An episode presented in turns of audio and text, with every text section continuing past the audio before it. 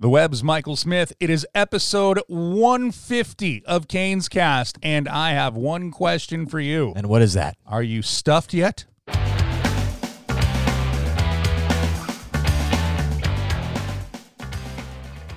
Ah, I can't wait to stuff myself this week.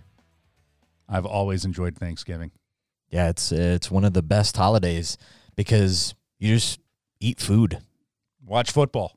This is Bill Burniston coming to you live from the Canes locker room. Wow, early on this one, huh? had to get that one out of the way early because It's a Thanksgiving episode. He's going to be thankful that we're doing an episode this week, and there's going to be a lot of hockey involved in it because we put it out to you, the fine listeners here of Canes Cast, to give us questions that you wanted answered around Thanksgiving or just any questions, period. And that's what we're going to do here today. you know what I'm thankful for?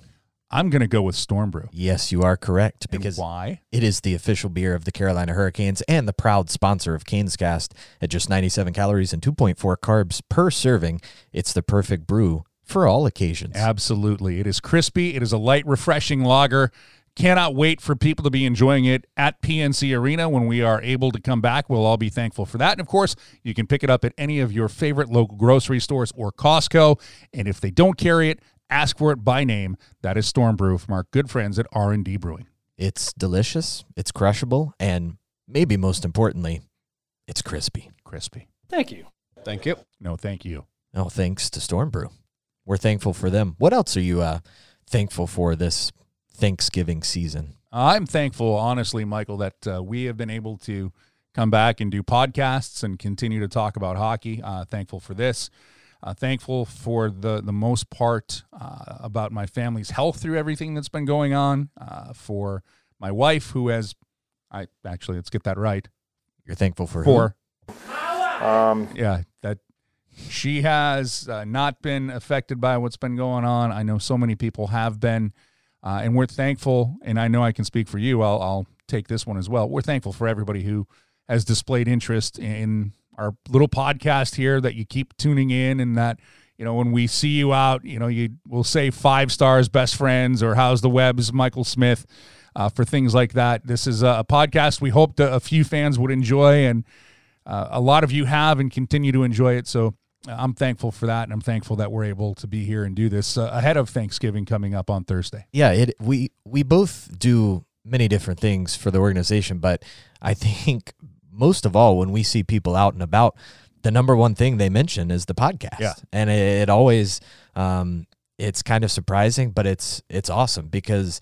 Uh, this is one of uh, my favorite parts of the job, getting to come here every week and uh, lay down an, an hour's worth of chatting with you and uh, chatting about the team and, and talking to people about hockey and, and life and um, it's just a great time and to and to know that that you guys the listeners enjoy uh, what we put together every week for the most part at least Yes. is uh is uh is nice and rewarding. Anything else outside of the game or, or the job or what we do? Well, I think we all have to be thankful for you know our health Yep. this uh, this year especially. Yes. Um, and you know when we when we look at a year like 2020, it's been terrible. Yeah. 2020. It's been terrible. It's been terrible. and it's almost over, which is great. But at the same time, I think there is plenty to look back on and, and be thankful for as well. Yeah. And uh, you know, getting to spend more time with our loved ones, Yeah. whether it's uh, just because we're working from home or um, you know during quarantine, that's been nice. Um, Well, being in quarantine isn't nice, but being able to spend time correct. like folks this hasn't happened in humanity in centuries where you you get to be around your kids for a prolonged period of time or your family or you know your your significant other so yes i know that there has been some drawback and there's been a lot of people who can complain about it but i'm i'm with michael on this one i'll choose to look at the positive that we we got out of this Yeah, I think you have to. You have to take the positive from what's been um, just a complete left turn of a year. You Yes. know, well, one that you look back on and uh, you look back on our episodes in, in January and February and and even early March, and you, we're just cruising along like like we we do any other time Yep. of the year, uh, and then all of a sudden things change, and they changed in an instant, and um, we didn't really have much time to to process it or uh, to uh, r- really wrestle with it at all. We kind of had to do that uh, in our own separate ways. But I think when you look back on this year, yeah, it's um, it, it has been not a great year. But uh, I think we we have a lot to be thankful for, uh, and for us, I'm thankful to be doing this podcast uh, with you. I'm Absolutely. thankful that that uh, everyone listens and, and tunes in every week, and uh, we hope to keep doing it for as long as they let us. That's pretty much the bottom line. And uh, again, the highlight of, of my job for, you know, people ask what are the things we do a lot of cool things, but getting the ability to do this podcast, they let us have uh, kind of free reign over everything that comes with it. Uh, some people understand sponsors, some people don't. We love sponsors. The more sponsors you can get for us, the happier we'll be. Yeah, we'll we'll peddle anything. Yeah. Well, almost anything. Yeah, almost anything. We'll put pump the brakes on that one a little yeah. bit, but uh, at the same time, I love the fact, and I'm thankful that that this podcast has kind of also, and we hope you folks who listen notice it with the interviews. Yeah, it's kind of our job on the interview line, but it's far more relaxed than if we're in the locker room after a practice asking about a game or things like that. It's you can actually get a little bit more into the personal side of, of folks' lives and, and what's been going on here. But this podcast is also, and this is what I really am glad when people report back to us on why they like it. When we get to talk to people like Doug Bennett, Bill Burniston, Mike Sundheim, Pace Sagaster, the, the folks behind the scenes uh, for this organization and get a an in-depth look with them. You know, we did a deep dive with Tripp Tracy, which he dug in. There's a free promo for Tripp, but there's promos everywhere for him if you're on social media. But it's the ability to take a podcast and you can talk a little bit longer. It's a little bit more free form than just the standard what you get in a interview session that's going to show up on the web or show up on a, a TV screen or even a radio hit. Yeah, because when you're in a, a media scrum, uh, you know, whether it's after a practice or after a morning skate or after a game, there's, there's only so much that the players are going to say, no yeah. matter what you throw at them.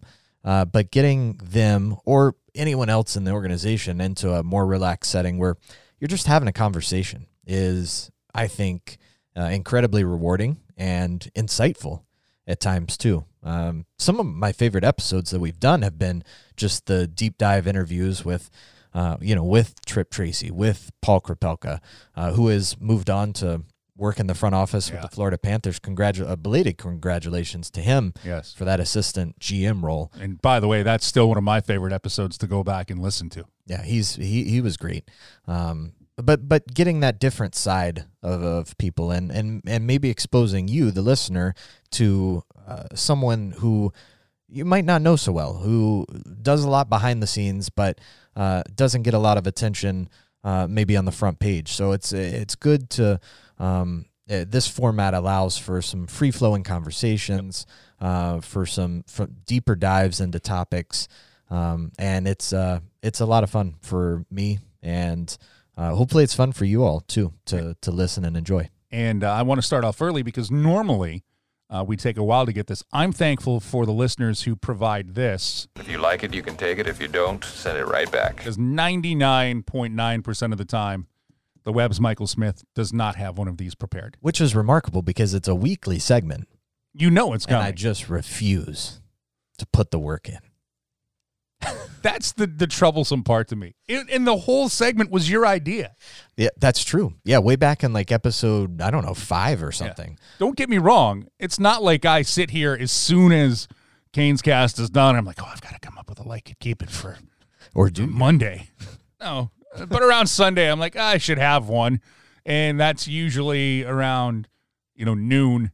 And by twelve oh two, I usually have one. Yeah, sometimes the, the minimal effort is put into it. Sometimes inspiration strikes, and sometimes it's nowhere to be found. All right. Well, I I have one for you. Okay and it's along the lines of, of hockey, and we'll have a couple that you can steal that yes. are out there from our listeners. I plan to. But we're going to get this a lot. We're going to get this in question form.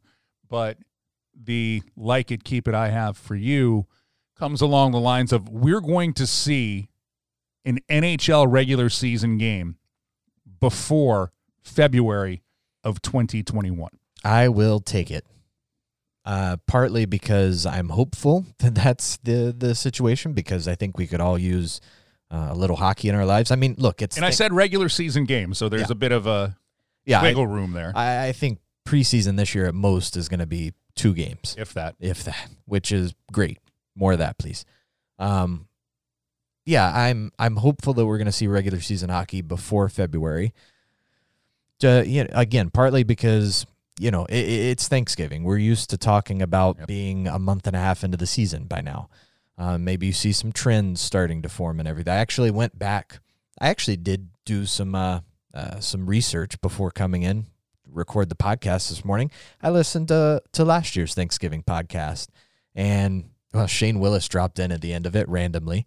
Um, but yeah, there were there were certain patterns and and trends uh, that you started seeing uh, come about from the Hurricanes, and I miss actually getting to to talk about hockey because that's Yeah. that's the reason we we started this podcast so we could talk about hockey. Yeah. we do. This is a, a hockey team after all. Um, And when we talk hockey, it makes This is Bill Burniston coming to you live from the Canes locker room. so much happier with us. yeah, he's going to be happy. I think so far. Should be. He, he better be Better be thankful for this podcast. because we're thankful for him and his friendship. Exactly. Uh, Good but man. yeah, I, I, you know, personally, I hope that we have hockey by then, and I also think from a practical standpoint that uh, hockey, the the drop of the puck in sometime in January, I think makes the most sense. Yeah. Will it be January one? I don't know. It, it's the t- time's kind of running out on that. Yeah.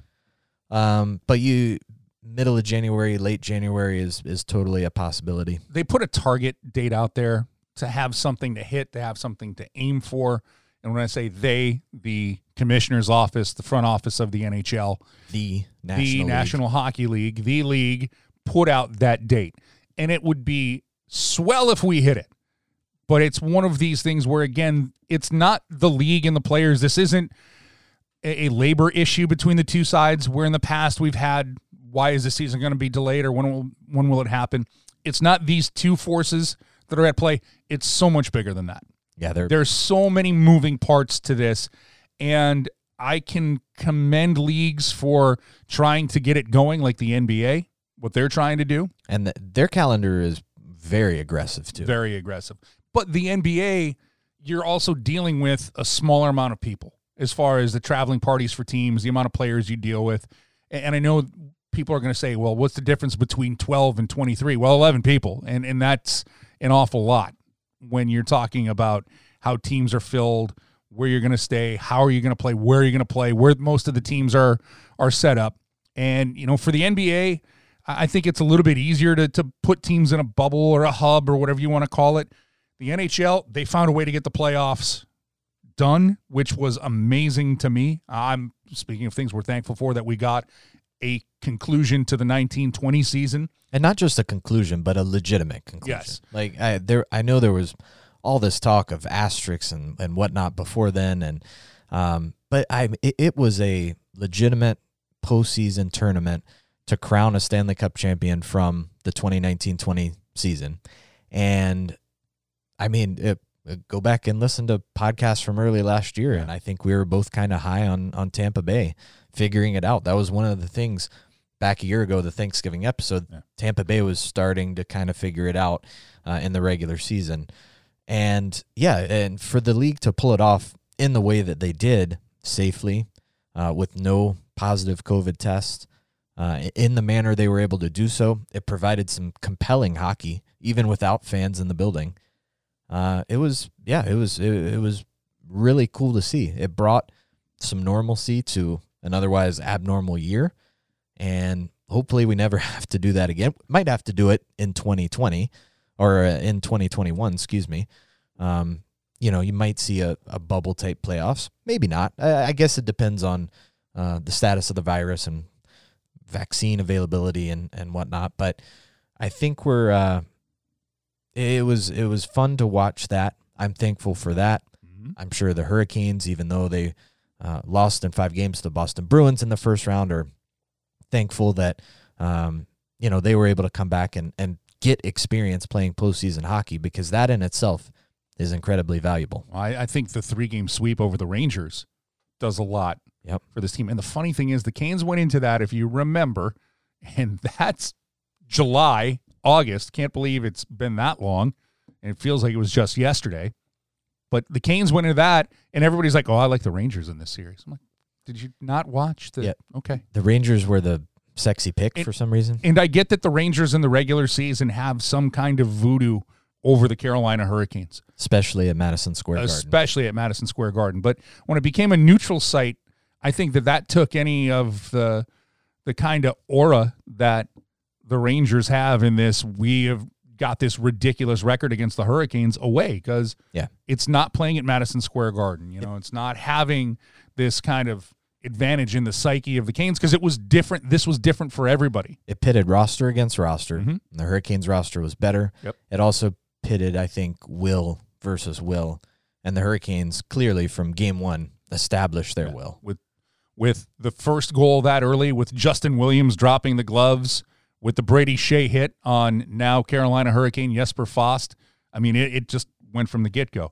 Uh, there's one from a listener. I will put this one out there because it's kind of along the lines that we have. Not stealing it from you. You get another one that you can put out there for uniforms. But this from Stephen Riley. All right, I've got to like it, keep it for Canes Cast. The NHL will begin the year with a short term bubble scenario. I could see it being possible, yes. Um, I don't know if it'll happen, uh, but I could see it being a possibility. The NBA, uh, they're not going with uh, a short term bubble to begin the season, but they are announcing their schedule in two parts. So I could see the NHL also announcing the schedule in two parts.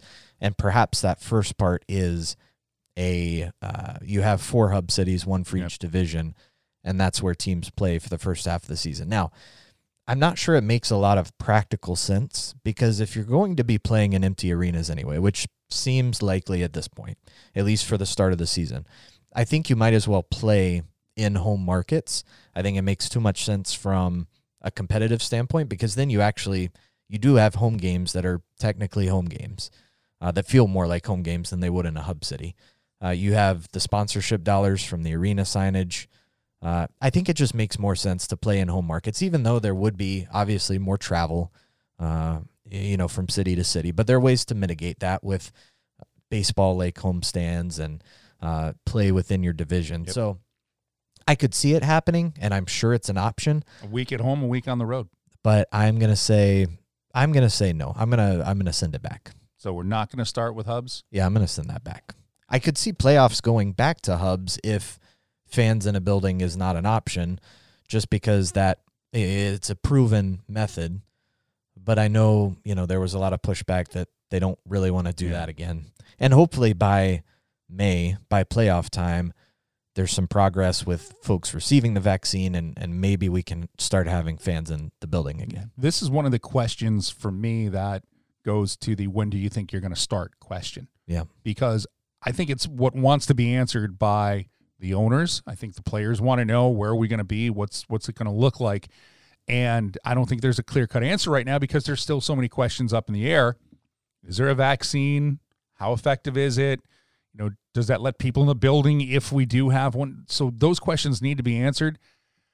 I'm going to take it if it means starting the season as early as possible. Doesn't mean it's going to happen. I, I think that Michael laid out the proper scenarios for everything, but I'm going to take it if it means starting the season as early as possible. So doesn't mean it's going to happen, but I could see that they would do that where they could they'll run 3 games a day like what they did up in the Toronto and the Edmonton bubble or they'll run 2 games a day with the teams and you'll play maybe every other day and you'll have like one back to back situation and you'll probably play the same team back to back to make it fair. But I could see them if the safest way to get a season going is we're going to go to a place for two weeks or three. Although I could see pushback from the PA on that, but go to a place for two weeks just to get the season going, and then we'll see where we are after that. You know, you take stock of that. I I, I could see that, so I'll take it. Yeah, I'm. It's. I have to imagine it's for sure one of the options being discussed because at this point you have to entertain all options. Yeah. Um, if and there is going to be a season, I I think that's uh, fairly clear. Mhm. Uh, you know, it's a, it's not a situation where we're talking about is there hockey, is there not hockey. There's going to be hockey at some point. It's just a matter of how much, what it looks like, where it is. All those questions still to be answered. So when you look at a start date of, of Jan 1, a target date of Jan 1, there's a lot to still answer and, and get sorted out. Uh, and it would have to be done sooner rather than later if that is indeed the date. I, I would be fine with it being the date because it means we get hockey. And we'd sooner. probably get more of it too. and we'd be what uh, a month and a week, basically like five weeks away from from having hockey again. So something to watch. Uh, but I'll send I'll send that back. I think I think hockey will be played in home markets, uh, but it's I think it's going to look a little different. All right. I'm going to take this from Howie Handorf. Take it or leave it. If you like it, take it. If not, send it back. The Canes Stadium Series jersey will use the same Canes logo, the black and red version, uh, that is seen at the Wake competition center at the practice facility. It's on the wall um, uh, in the red red rink. Mm, it was more challenging to say than I thought like it would red be wings. in the red rink. Uh, it's also seen on the ceiling in the Hurricanes locker room. You've seen it before on hats. It's on the uh, the Hurricanes helmet, their away jersey. Oh yeah, I could see that happening. It's like the embossed version of the logo. It's like a, I know it's not a one color. It's like a, it's a much simplified version. in It's a two tone, yeah. It's just red and black But I could see, with the red being raised around the as the outline. I could see that being um, the Stadium Series jersey. Think back to, was it a couple years ago when Pittsburgh and, and Philadelphia played the Stadium Series, and they both had like the simplified one color versions of their logo. Yep. Pittsburgh had, I think it was the black on the yellow, and uh, Philly had the orange on the black. Yeah, exactly. So I could I could see that happening. When you think of Stadium Series and the sweaters that Adidas likes to do, they like to think a little outside the box on these, a little futuristic maybe Mhm. too. Um, so I could I could see that being the case. I'll send it back. I have no idea. Okay. That's my answer. I have no idea. I mean, I could take, I can absolutely take it and say sure, but I, I don't want to say yeah, I'll take it because that makes it seem like I know. Uh, and again, the motto of this podcast: they don't tell us anything, Then we don't know anything. So Sometimes we do. sometimes we do, a little bit, but for the most part, when it comes to fashion, I will leave that at uh, the feet of the Webb's Michael Smith. And hopefully, speaking of Stadium Series, we should have some more clarity on that in the near future. I'm going to go on a limb and say not this year. I think that's a pretty sturdy. limb. Thank you. I think you can comfortably stand on Yeah, that. I think I think it is a limb of an oak that's been around for centuries. You can count the rings Absolutely on the limb. on the limb. Yeah. Yes. It's basically another tree. It is. That's how comfortable I am going out on that limb. And you know my size. I shouldn't be going out on any tree limb. They they already postponed, and again, they being the league already postponed the Winter Classic and All Star Weekend. Not sure why Stadium Series wasn't included in that batch of postponements, but here we are. Yeah, I uh, the whole point of of outdoor games and are it, it's to create this spectacle, and If you don't have people there, it's not as much of a spectacle. I, I just needed to jump in as you were searching for it, but the whole point of that is That's to correct. get as many people in the building to watch the game. and right now I think in North Carolina you can have five percent capacity Somewhere around seven. there, sure. So it, w- it wouldn't be many people. No, it wouldn't be.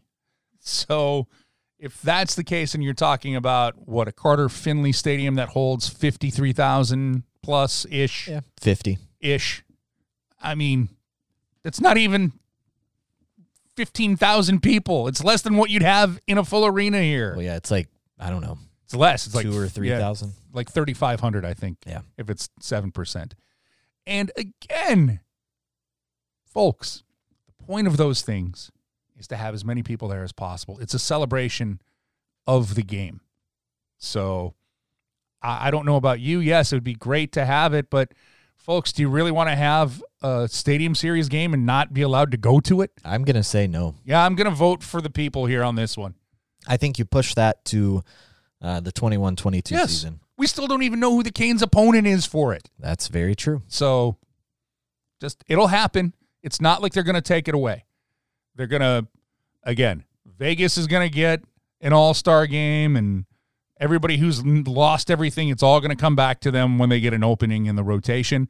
There's nothing set for the. There was nothing announced for the the 2020 the 21-22 season as far as outdoor games go That's right. for the stadium series so it just moves it'll be okay game's coming game is coming i promise you It's just more time to build up the hype and the energy exactly for playing an outdoor game at Carter Finley, which will happen. at some Bingo. I got one more oh before we dive into some other questions. This from Raven.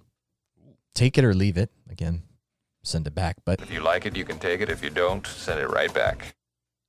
anyway, Jake Bean will get at least three games this coming season. Yes, I'm gonna I'm gonna take that. i'm going to take that. Even in e- even if the team only plays, we'll say at the bare minimum 48 games, yeah uh, he'll play three games he'll play three games. i'll I thi- be i'll be i will be surprised if he does not see nhl action this year Yeah, he he has accomplished basically everything he can at the AHL level. It's time for him to take that next step and and show that he can play in the NHL and we've seen him play a couple of games. yeah the organization needs to know Yeah. can what he's been doing at the AHL translate to the NHL level? And when you're seeing smaller defensemen who are puck movers, who are power play guys, have the success that they're having, guys like Quinn Hughes, like what we talked about when the NHL ranked their top 20 defensemen. Quinn Hughes, Zach Werenski's not exactly a big guy uh, in Columbus, but you see the success that they've had. I think it's time to find out what what Jake Bean brings to the party. So yeah, uh, doesn't mean that he's going to play if there's 48 games. He plays 48. No, but I think he will see more than three games. Yeah. Yeah, I mean if you consider him to be the seventh defenseman, which uh, you know, looking at the depth chart is probably likely at this point in At this point, Um barring a trade or some signing or something that happens. I think Haydn Fleury played uh, like 20 games, not last season, but the season prior. Yeah, he's going to play somewhere in the neighborhood of, I think, 10 to 20. It, it all depends on injuries, depends Sure. on his performance, uh, depends on you know, what Rod Brind'Amour and Dean Chynoweth want their lineup on the blue line to look like. A lot of factors go into it, but I, I think he'll see uh, at least three games this season, yes. Okay, answered. You know what else we're thankful for? That we ask for questions and we get to them. So it's a listener mailbag, if you will. Yes, that, but also Manscaped. Oh, we should be thankful for that. Because support for Canes Cast comes from Manscaped, who is the best in men's below the belt grooming. They offer precision engineered tools for your family jewels. Absolutely. Over 2 million men have trusted Manscaped tools for that job. We're two of them. And they have forever changed the grooming game with a perfect package 3.0. That kit comes with the essential lawnmower 3.0 waterproof cordless body trimmer and a ton of other formulations that round out your manscaping routine. And folks, it's holiday time. You know what? Sometimes guys don't want to buy gifts for themselves. Sometimes they want to be pampered. They won't say it, but we'll say it for them. And getting them the perfect package 3.0 kit is just the way to say, I notice you and I want you to be pampered. Also, in the Perfect Package 3.0, you'll find the Crop Preserver and the Crop Reviver, a couple of little extras for you. Uh, and for a limited time, you get two free gifts when What? you buy the Perfect Package. Two free gifts. Two of them. You get the Shed Travel Bag, uh, which is a $39 value, which is pretty impressive. Yes, it is. Um, You and can't wait to use the travel bag. yeah, it's uh, it's just begging to be used right now. Yes. Uh, it's it's very high quality, nice bag. Will fit all your travel essentials, all your toiletries right in there, uh, and you also get some high uh, some patented high performance reduced chafe, chafing. I can't read today. Well, you're, you're a little chafed there, but you're not chafed when you're wearing those Manscaped boxers. Nice soft fabric. They're they're a good pair. They are. So get the perfect package 3.0 today, whether it's for yourself, your dad, your brother, your friends. Manscaped gift is perfect for this holiday season. Absolutely. And you get 20% off and free shipping by using the code CANES at manscaped.com. That's 20% off and free shipping with the code CANES at manscaped.com. 20% off and free shipping at manscaped.com just by using the code CANES. Use the right tools for the job and make Santa proud this year. Thanks, Manscaped. Thank you. Thank you. Hey, who needs Black Friday when you got promo code Canes? Exactly. 20% off, free shipping, and two free gifts. Ho, ho, ho. That's right. Thank you. Oh, I know these tones. It's time for some questions. We've asked for some listener tweets. A tweet about the Canes, a tweet about Thanksgiving, or the game. Or the game, yeah. Worried about copyright infringement, how far we go with that. We don't discriminate at questions here. No, we do not. We got plenty of questions to get into. So thank everybody for that. And thank you for bringing that back, the web's Michael Smith. Little throwback to our friend and yours. Proud noise only. Thankful for knowing that man. Yes, I am That's as well. Chuck Kaiton, folks. Be thankful that you uh, got to listen to those tones. Call hockey for as long as he did. Now, time for us, Michael, to get to some questions. Let's do it. This is from Jessica Jacobs. I've got a question. Hi. Oh, thank you. Thank you. I've got a question for your podcast. It, it sounds Dang. threatening, but it's not. Okay. Right out there. Since RB, that's Rod Brind'Amour, is entering his third year of coaching, do you think he will sign an extension? Yes, I do, Jessica. RB. I'm not playing in that game right now. It's got to be in the season. He's got to be within earshot. Okay, that's fair. He might be within Or earshot. or Tripp. Well, yeah, that's true. Or Tripp Tracy needs to be here. Yeah. Okay. Um, there you go. You get one. Yes, I agree. Uh, yeah, he'll he'll get a new contract. Whether it's I don't know if it'll be in season. I don't know if he really wants to worry about that in season or or after the season completes. He'll be back as head coach of the Carolina Hurricanes. Yes. And I think that this is one of these no brainers. It's just how quickly do both sides want to get it done? Yep. Because you know, normally when a coach goes into the last year of a contract, there's a lot of conditions around it. I don't think that there's any worry with what's going to happen with Rod Brind'Amour being the man behind the bench. I think he's behind the bench as long as he wants to be. Yes. Uh, and as self-effacing as he is about the job, you know, he he says, you know, nobody coaches forever. I believe that it's his job till he no longer wants it. Just taking a look at the results from the first two years, it's impressive, and he has cracked the code of how you get through to your players, what you can do, and again. He can walk to every player, except for the goalies. He leaves that for his goaltending coaches. But he can walk up to every player and say, I've been in this scenario, been in this situation. He doesn't have to say it. They know he's been in it, but he knows how to talk. And it's not coach to player. He knows how to talk person to person and get the best out of the people that wear those uniforms. And I think we forget that. We're always like, oh, player, coach. People make up those those spots. And the job he's done, yeah, it's just a matter of of how long do they want to make the the contract Yeah. whatever it'll be. But And- he wants to be here. Uh, coaching and coaches, coaches, the way they coach have had to change. They've changed, uh, I would say, in the last five years, even five to 10 years. Well, it's been evolving, I think, for a while. Yeah. But yeah, you're right. And Rod Brind'Amour, I think, is the perfect encapsulation of what that, I don't know if you call it a new age coach, but what the coach of the modern game is all about. Yeah. Well, the the game has changed game has so changed. much. The game has changed.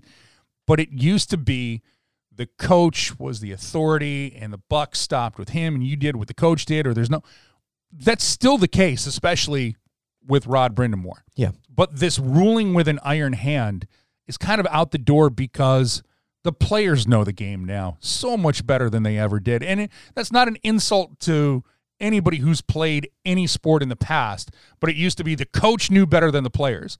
Well, where I think what Michael was talking about, where the dynamic has changed, coaches now have to have that ability of listening to the players and say, we need to do this, or what we're doing right now isn't working. Can we try that? As opposed to, you run my system or you don't play. And, and I think those days, those coaches are becoming fewer and fewer and fewer. You don't play mind games with guys to motivate them by making them feel bad. You have to, it's almost you're more dad and psychiatrist where you've got to get to the physical tools these guys have. Right. You get to this level, you are physically gifted. uh, and in some way, shape, or form. Skating, how you see the game, whatever it is, you have that. And by see the game, I mean that's a physical gift to have.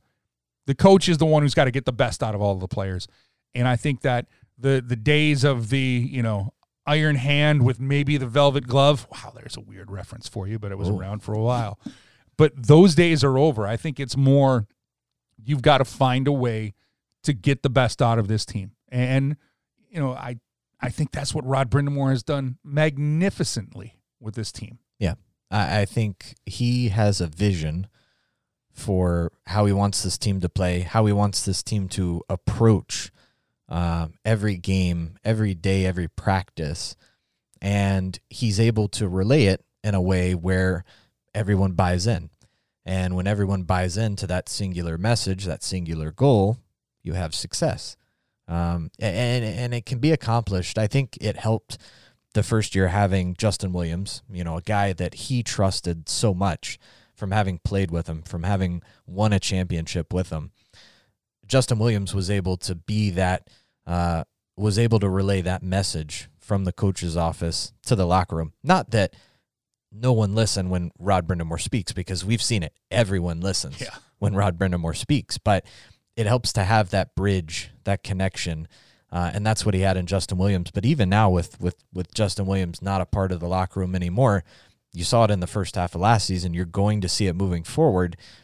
He's just an effective of a communicator, and he's he's one of the best, I think, public speakers in the game today Oh gosh, yeah. whether it's whether it's privately in the locker room to his team, whether it's publicly at the governor's mansion, whether it's at a luncheon, when he speaks, he captivates your attention. And that happens inside the locker room with the team, that happens inside the locker room one on one. He's got that ability to effectively communicate and relate to the players, and they respond to that. You know, it's funny people talk about having it and I can't tell you what it is. I don't want to be the genius who tells you this is what it is, but it is charisma. It's a gravitas. It's having the ability to connect with people. And Rod Brind'Amour has it in spades. He is charismatic. He is funny. Like I think that's one of the things a lot of people don't know about Rod Brind'Amour away from the rink is his sense of humor is really good. It's dry, it's quick, you know, but it's there. And that's one of the things that makes him so likable. But he is also just honest. There's what you see with Rod Brind'Amour is what you get. And I think when people talk about it, they're always some mystical force. Chappelle show. Zora? Zora? The force. I've seen it. Well, he has it. Yeah. And it's for me, it's people want to define what it is. It is charisma. And he has it in buckets. And I've seen like what you've said in every scenario of him talking to the team, talking to luncheons, talking here. It's all right from the heart. There's nothing really extra flowery about it. He doesn't need to do that. And I think that's what makes him so respected. It's either charisma or midichlorians, maybe. you know, when I found out it was that, because I'm so much older than you, kind of, we're not going to go there because that's going to upset our good friend. This is Bill Burniston coming to you live from the Canes locker room. And he's going to get upset when we got to answer a couple of questions coming up. He probably just thinks that's some sort of five star dish. No, no. Trust me, he knows what it is. In fact, we'll be getting the text in three, two, one. Oh, there it is. Uh, this from Bill Hughes. Hi. Well, I was going to go in a different one because you started answering questions. Sorry, Bill. We'll get back to Bill's question in a second Oh, okay. Hang on, because Bill. it plays in off of what you said. okay. This is from M. Scott. Is this Michael Scott? Hi. Is this Michael Scott Oh, it might be. from Dunder Mifflin? I know that Justin Williams retired as a player. See, I saw this question, so I figured it'd be a good follow up. He did. Is there a possibility of him staying with the Canes in another capacity? I hope. Three thumbs up. Thank you, M. Scott, 14. Got a good picture of a cat. It's a good looking cat. Thank you. It's fluffy with a Stanley Cup. I think that might be M. Scott. I think the cat might have sent the tweet. That would be amazing. How are we to know for sure? well, As far as we know, that Cats- cat can type. cats don't have opposable thumbs, but there is the great GIF GIF. GIF of the cat typing. Yeah. All you need to do is smack the keys. You don't need thumbs to Again, type. the guy who created it says it's GIF. Yeah, he's dumb. He created it. He created it, but he Gave it to the people, and much like we've seen, the people have turned on the creator. well, that got way deep, and I was not meaning that, folks. I mean the creator of things. Like if you make a movie and then you try to make another one, if it's not as good as the first one, then you're clearly terrible. I see where you went with that. Thank you. Uh yes, I can see him sticking around. Sorry. Him being Justin Williams, I can see him sticking around with the team in some capacity. When that'll be, that's maybe the biggest question, and that's totally up to him. Yep. He, he's going to take some time to to figure out uh, what he wants out of retirement.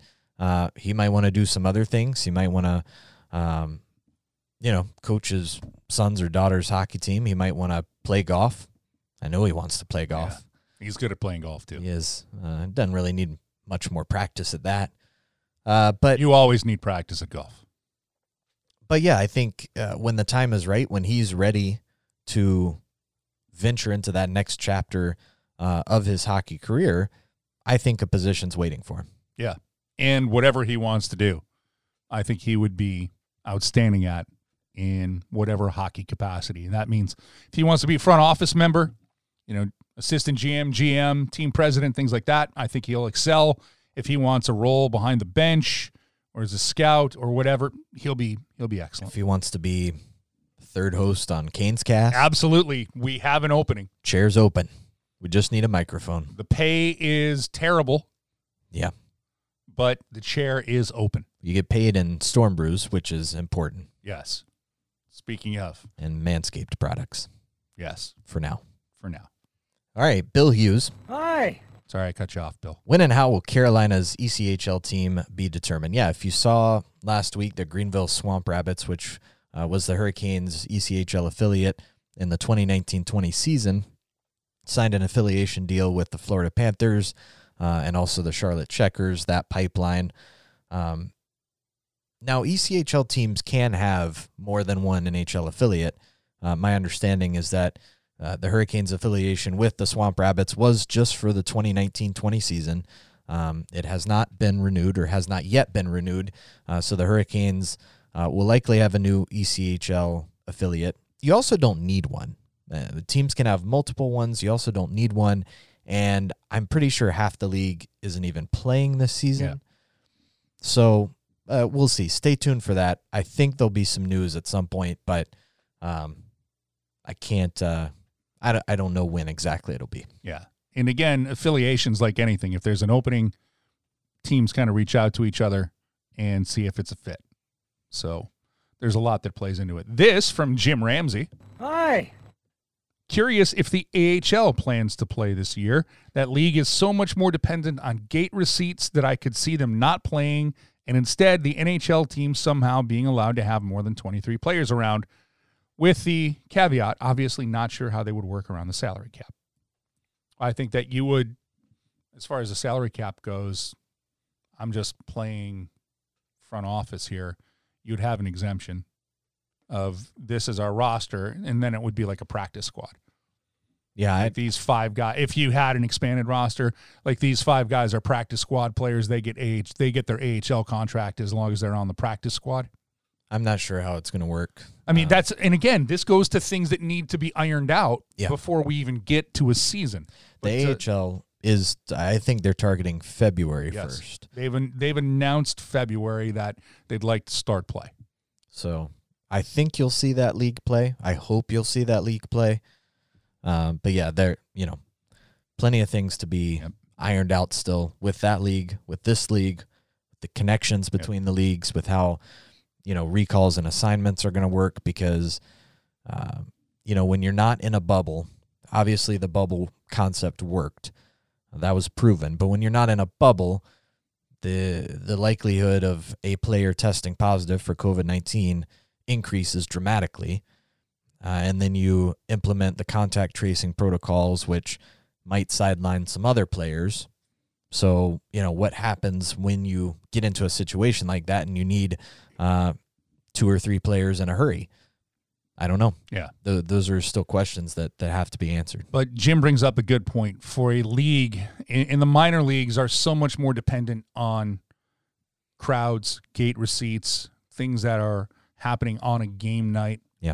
Yeah. That that draws a lot of things into questions. And as you mentioned with the ECHL, we're not even sure how many ECHL teams are going to play this year. Yeah. Uh, I think that the AHL, it would be great if they could get a season in. We hope they would get a season in, but again, lots of question marks that need to be answered there before we can get there. And uh, an adjacent question from Red Bearded Caniac. Hi. Could we see an expanded roster with such a condensed season? And I think the answer is potentially yes. But there were there would be some some salary cap implications to to take into account. I, I just go and throwing this idea at the wall. You don't have to like it. You don't have to. If you like it, you can take it. If you don't, send it right back. You don't have to. But if they expand the rosters, again, it would be a practice squad situation. It would almost be what I think Major League Baseball did this year because there was no minor league, but you have an area that's kind of like a bunch of guys practicing, scrimmaging against themselves. And if you need to call them up, you'd call them up. In this case, you might be able to keep the normal roster is 23. All right, say you expand it to 30 and it's a practice squad. Those guys won't travel if there's travel. They will get their AHL salary. They don't get an NHL salary. It doesn't count against the cap, and they would just practice here with the NHL team or after practice because, as we know, coaches hate having tons of players on the ice for practice yes. because it slows practice down. There's only two nets and there's only so much ice. And uh, practice is going to be an interesting thing this year too, with how the schedule shakes out. So lots to lots to consider. This from Ian Hi. at Ian Kennedy. 1002 on Twitter. What do you think a Dougie Hamilton contract extension would look like? I know you don't usually read Twitter handles like that. I'm but- glad you did, though. uh, and and how about a Svechnikov extension? Those are uh, two of the most pressing questions that I think the Hurricanes are facing off the ice in the upcoming season. Dougie Hamilton's going to want some serious cash. I have a feeling. Yep. Alex Pietrangelo got nice little payday. And I'm sure that's going to be used as a comparable. So the question then becomes, you know, how much can the Canes afford considering the fact that they're also going to have to get a deal done with Svechnikov? I think the Svechnikov one could be a bridge deal at maybe a, a slightly lower value than you'd get uh, with a longer term deal, but then might cost more on the other side of that bridge deal. But it might be advantageous just from a bookkeeping standpoint at this point uh, to do a shorter bridge deal with Andrei Svechnikov. That's that that one's going to be I don't know at least 6 million per year. At least. Yeah. And Sebastian Aho makes around 8. Could arguably up be up around there. I'm trying to find a uh, a comparable for you. Like you know, lots of times people do. Here's what the comparable contracts are. It's going to be a tough. It's going to be tough because Dougie Hamilton's going to, especially if he has a, a great season like he had last year before the broken leg. Yeah. If he has a Norris Trophy season, he has to. You would think be paid much like those players who are in consideration for the Norris Trophy. You know, Roman Josi's got a really nice deal, and there's a, a lot to look at for what he has done. Uh, I'm just trying to come up if there's a, a comp here as I scan through Cap Friendly, and we'll go from there. But Dougie Hamilton, I mean, he's probably he's making just south of six million dollars a year right now. Yeah. So he's going to ask, and you start the ask big. I would say he asks for probably over eight per year. Yeah, you have to. I think you you have to start there. Where does Uh, he land? Roman Josi makes nine million a year. Basically, he makes nine million fifty nine thousand dollars a year. That's a lot of money. Yeah, they couldn't go to nine point one, so we're just under that. So that's a lot of money. If we're talking about defensemen, what other defenseman would you model him after right now? Uh, I mean, I, I know he plays a different game than Alex Pietrangelo, but that's one of the, but that's one comparable that I'm sure they're going to draw on. Well, as well you should. And the Vegas Golden Knights did, and he makes $8.8 million a year right now. It's a lot of cash. You could, uh, you could theoretically also draw on Justin Faulk's contract with St. Louis last year. You could. And that would be, I think that could be a fair comparable. Uh, I think if you're Dougie Hamilton, that's a, a comp that you're going to want to look at and say, well, where would I slide in here with Justin Faulk, who was a member of the Carolina Hurricanes? Justin Faulk makes six and a half. All right, so now you got a, a parameter. You, you come up to where Justin Faulk was at six and a half, but now how how much is the this is the hill we're going to go to? You know, what is the what is the player that we're looking at? What is the number we're looking for? I'll throw one more out there. Victor Hedman just because we're talking about guys who are Norris Trophy candidates. Victor Hedman makes $7.8 million a year. Yeah. So something in between Hedman and Faulk. Yeah. So I don't know. Seven ish? That's a lot of money. But I don't want I don't know when we talk about term. And not that I'm uncomfortable talking about this. There's a lot of things that factor into this. Like, you know, does the player like where he's at? Is Mm-hmm. there a chance of him you know, staying in a place because he likes it. He's also 27. This is the prime for Dougie Hamilton, so this is the big contract. Yeah, this is his payday. And if the Hurricanes don't opt to pay him, I would imagine a team would Yes. in unrestricted free agency. If he has if he has a, a great season like he was tracking to have last year, he's going to be one of, if not the top target in terms of unrestricted free agent defenseman next next summer. So, yeah, it's uh that's that's a big question for the Hurricanes. Um, you know, if they can fit So That 20 contract. but if you're talking 27, I think you're looking at, you know, does the player want a long-term deal or are we're are we starting especially with a flat cap for a few years these guys who are coming to free agency maybe take a shorter deal little less money but know that they'll make more money on the other side now dougie hamilton's interesting in this case because he's 27 years old so i would think that players who are nearing 30 want a longer term deal i don't think they're going to want to sign a two three year deal with the flat cap andrei svechnikov's deal could be one that is shorter coming off his entry level, a shorter deal, but it will get him to free agency quicker. But he'll take a shorter deal at lesser money when you consider what he should be or what he will be making eventually. Yep. So- It's going to be an interesting one to watch. Uh, I do I do think Dougie Hamilton has found a home here. Uh, but the question obviously is going to be like you said, this is his chance for a big payday, a long term, you know, six, seven year deal that pays him a good chunk of change. Yeah. So I don't know. We'll, We'll put see. it and we'll put it in these terms. Andrei Svechnikov is making less than a million dollars this year off of his entry level contract. He's going to be making way more than a million dollars He's after due. this. He's due for a raise. Yeah. So, but two contracts, two totally different situations. You're talking about a 20 year old whose agent might be looking at the way the economic landscape is right now, and maybe a shorter deal with a touch less money is better than you know a longer deal with a little bit more security. And you can say you go more money, but over the life of the contract, it would actually be less money for the team or more sensible. Where you then take a look at Dougie Hamilton, I would think that he would probably want the longer deal right now. Yeah. The, the security of staying in a place that he is comfortable in. The team likes him. Clearly, the fan base likes Dougie Hamilton as well. You should. He's a good guy. He fits in great in that room with this team. Uh, I, again, all of the stories about him, I don't know where they came from. And it's to me, it's talk to him and find out what kind of person he is. And then you understand he's a really good guy. Yeah. I, I I just I haven't gotten where those stories have come from. But of course, Boston a little bit of a different market when it comes to media scrutiny and if something happens, how that can label a player. You know, Calgary, if you're playing in Canada and it's not hockey 24 7, then, you know, there's going to be some people saying, oh, you know, and I've always taken it as the term of endearment from the movie Bull Durham.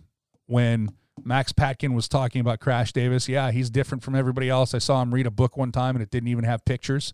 You know, that's that seems to me to be that was what you're going to do that. You know, folks, you can have other interests, and I think Dougie Hamilton has a lot of interests that are outside of hockey too. And maybe early on, a lot of teams, a lot of people didn't know how to take it, but he's outstanding. And whatever deal he asked for, people want to know. Wow, long-winded answer to where I think he's going to slot in. I'll put him in between that Victor Hedman and, and Justin Faulk contract, and then it comes down to term, and then it also comes down to the Canes have to pay Andrei Svechnikov. It's it's a while, but because Jaccob Slavin is locked in for a while, but you got to figure that Jaccob Slavin's going to be due a raise at some point in his career uh, at 26, and and that's something else. Jaccob Slavin is he a comparable for Dougie Hamilton? So just a few things to think about. Yeah, lots to think about. Tons. And that's why they pay people more to think about them more than we do. Yeah, we just talk, little bluster. We just throw out numbers, which I think are accurate in Yeah. some sense.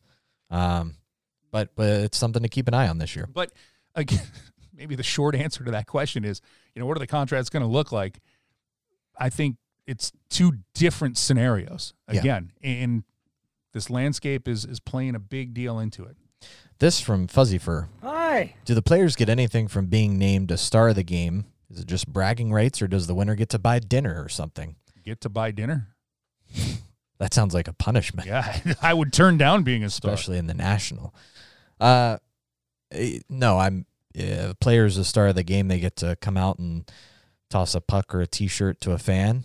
If they're the first star, if they're the lucky first star, they get to be interviewed on the bench. Used to be by you. Yep. That'll be by Abby Labar. And this again is assuming a normal uh, fan filled arena, Yeah.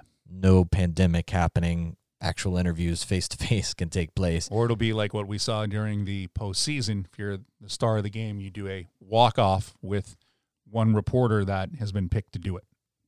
Yeah. So uh, short answer, not really. No. You used to, I think, get a hat. Really? Yeah. Yeah. Like stars of the game, things like that used to get for, but uh, not anymore. This from oh, almost asked a question that we had already been over. Oh, did you now? We'll go with this one. This from I am Iron Caniac at Iron Caniac on Twitter. Hi. Have you heard any news on the David Ayres Disney movie or an ESPN documentary? I know that there is a movie in the works. Yep.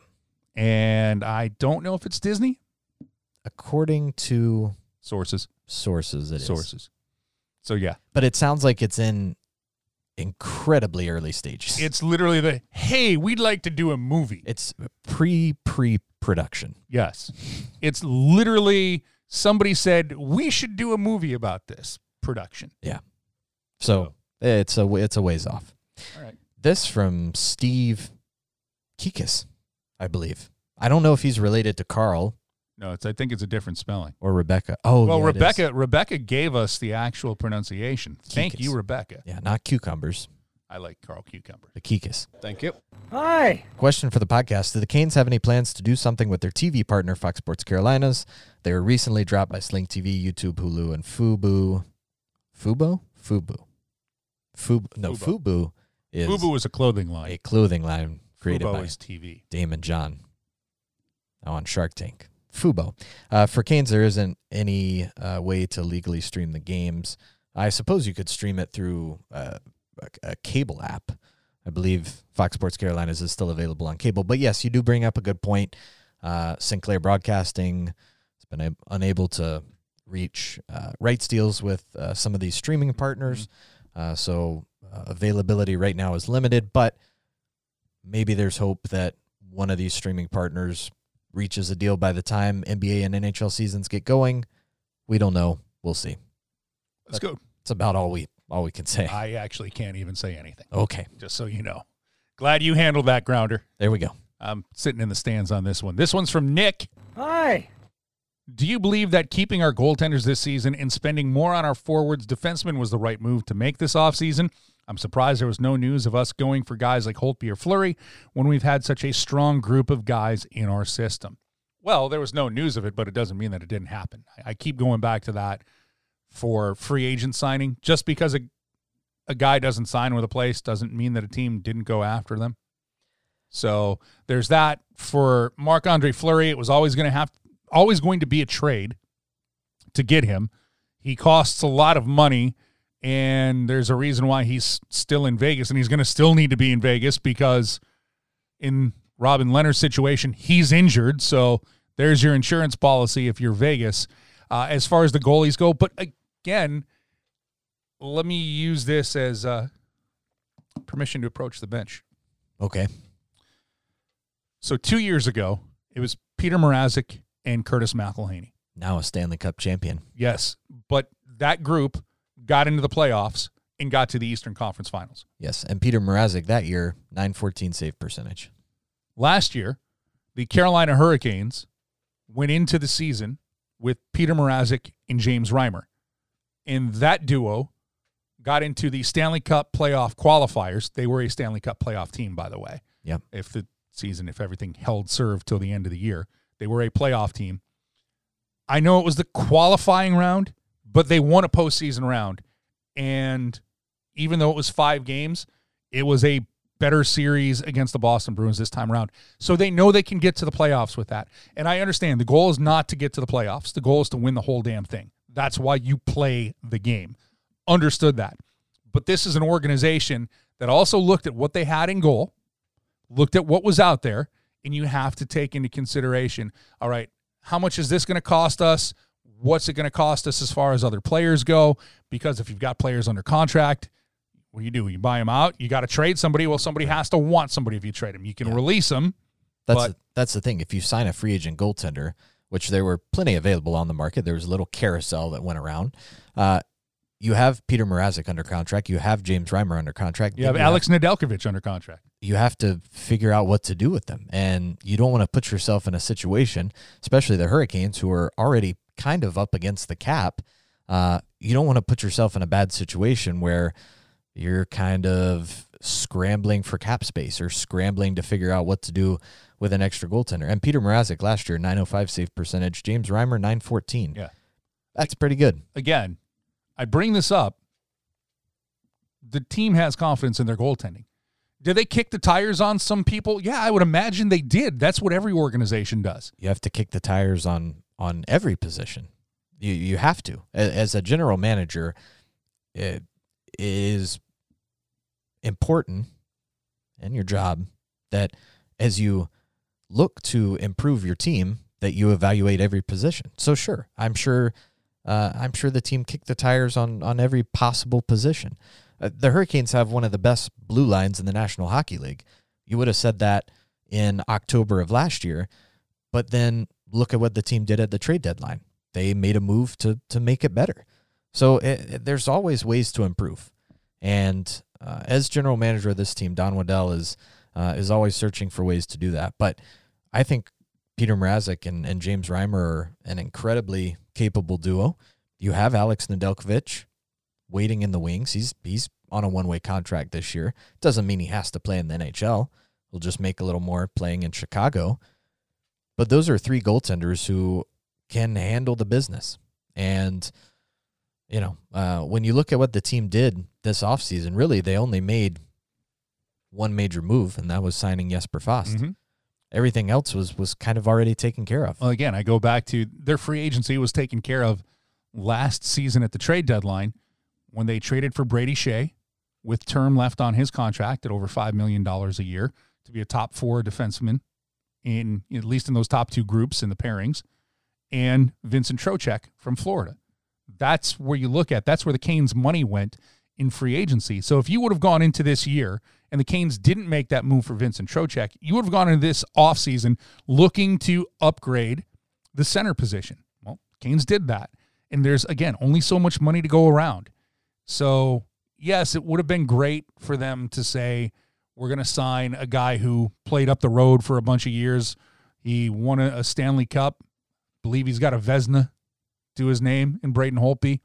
So you look at what he's done and you're like, oh, that'd be a good fit because if there's an area that the Canes, well, it's an area that the Canes are pretty comfortable with because the last two years, it's gotten them to the playoffs. It got them four wins away from playing for the Stanley Cup. The bigger question for me is the secondary scoring That's been mine all along. because you look at guys brought in like Nino Niederreiter, like Ryan Dzingel to score goals. Yep.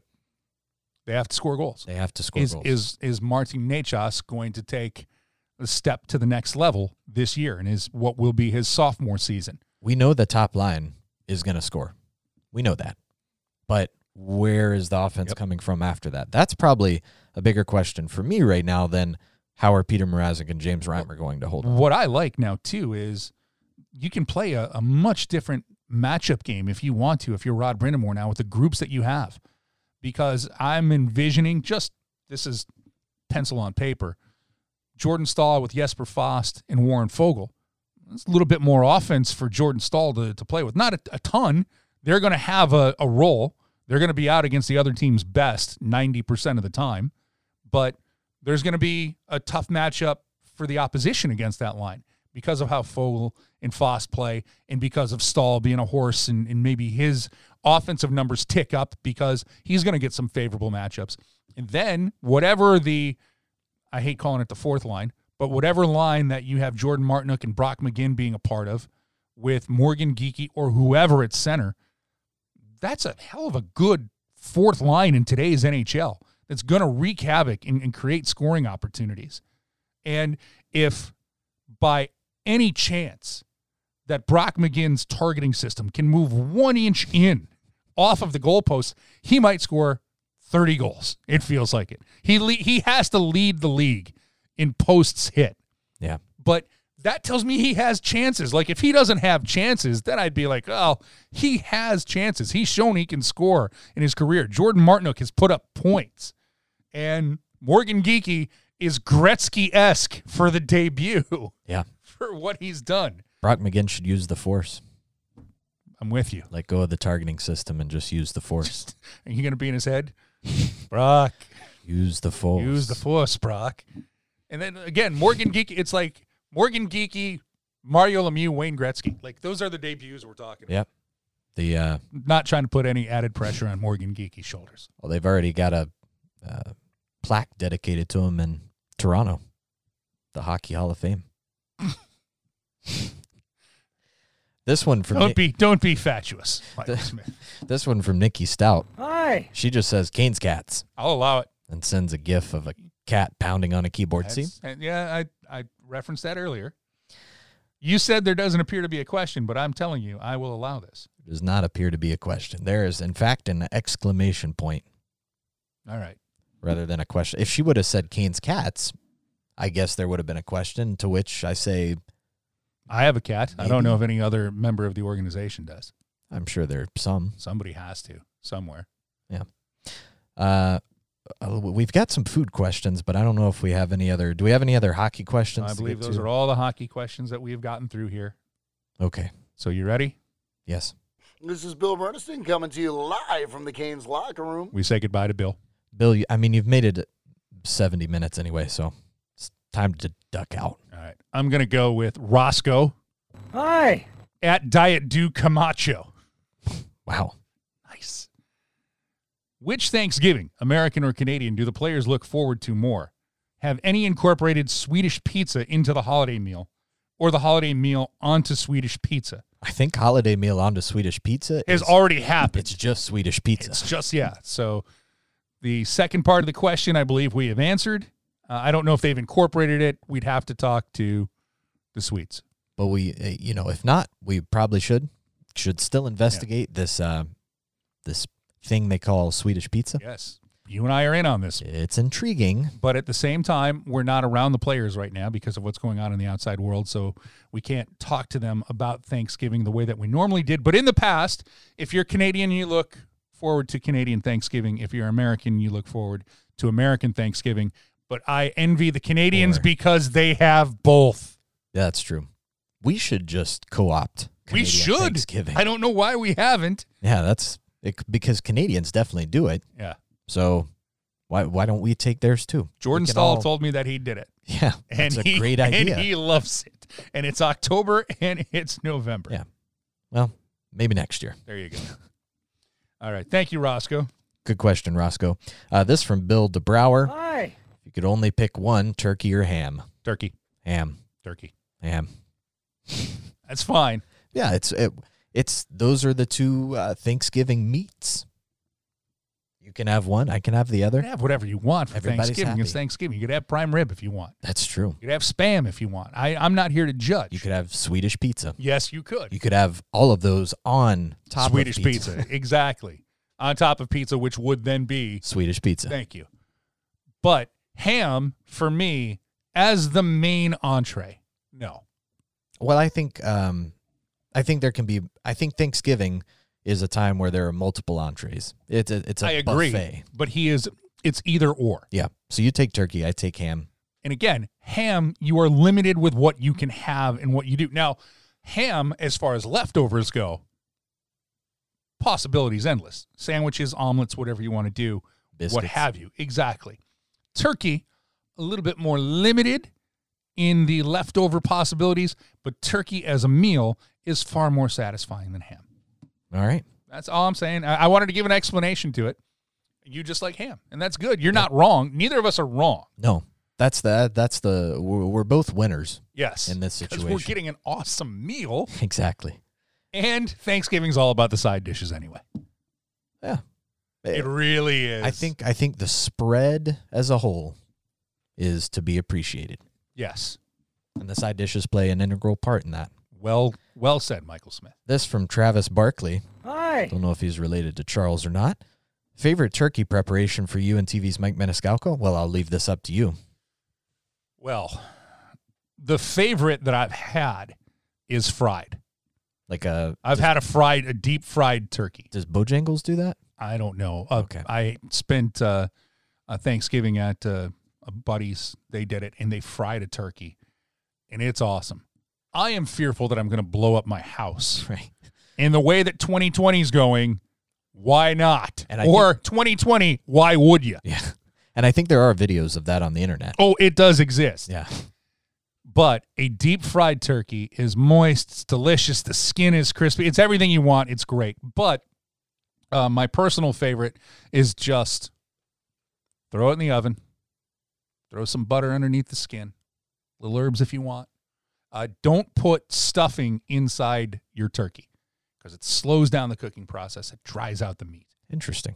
Put aromatics in there. Put some herbs, put some onion, put some celery, put some carrots in there. You can do that. That's fine. That doesn't and don't you don't have to stuff it to the gills just a little bit if you want to for those flavor profiles. But that's usually it. I do like a little butter parsley mashup, get it under the skin, put it on there, throw it in the oven, let it bake, and move on. And that's a one-way ticket to Flavortown. Oh gosh. That is the that is the airline into Flavortown. It's the the river of turkey gravy of Flavortown. I love Flavortown. Put that on a flip flop. I some of the things that I've seen on that show, I would eat on a flip flop. Oh, my friend. We've eaten at a lot of those places. Yep. Always recommend it if you're traveling to See if cities. we can get him get guy on the we get him on the podcast. okay, in 2021, we will have Guy Fieri on Canes Cast. Done. I'm in. All right, make it happen. make it happen. All right. we got to get him to a Hurricanes game too when that's a thing again. Well, that'd be the key. Know, ring the He's siren. never been to Raleigh. I know that that it blows my mind when when you look at the map of of Triple D locations. He's been to the coast. He's been to Charlotte. He's been to Asheville. He hasn't been to Raleigh, and he's missing out on a lot of good food. Understood and agreed. Thank you. No, thank you. The second part from Travis Barkley uh, will Bill Burniston This is Bill Burniston coming to you live from the Canes locker room. allow a Thanksgiving food discussion on this week's pod? Probably not. Has no choice. It's not his choice. podcast. he doesn't get to tell us what to do. it's our podcast. It's actually it's everybody's podcast. It's the podcast of the people, He can be mad at us for talking about this, but and he will be. but we respond to the will of the people. If you have food questions for Thanksgiving, we're going to answer it. And Bill, you have to deal with that. That's like if somebody asks you a question about protein shakes or what to eat for dinner as far as staying healthy. Are you going to tell them no? That's food. That's not part of working out. That's not part of strength and conditioning. I've learned not to touch the buttons once you've changed them over. It gets kind of tricky. It does. All right. So that's, I'm not mad at Bill. I'm just asking if somebody asks him a food question and he answered a food question, are we going to be like, hey, stay in your lane? Yeah. Talk about 50 pound weights and burpees, which you get after too much Thanksgiving dinner. Thanks everybody for your questions. This has been Canes Cast. Question about the Canes or a question about Thanksgiving or how Bill Burniston will answer us answering these questions. Just enjoying the nice It's a good way to calm down. acoustic tunes.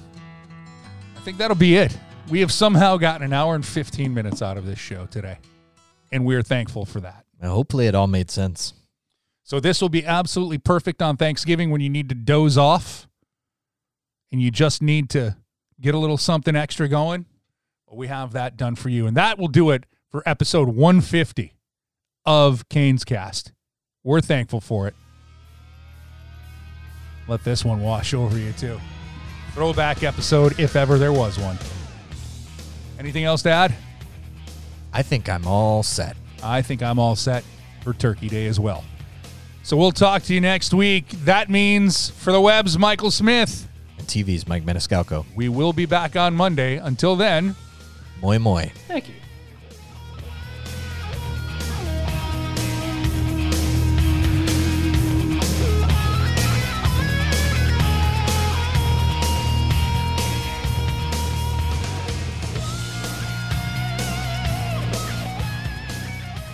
Thank you all for listening to this podcast.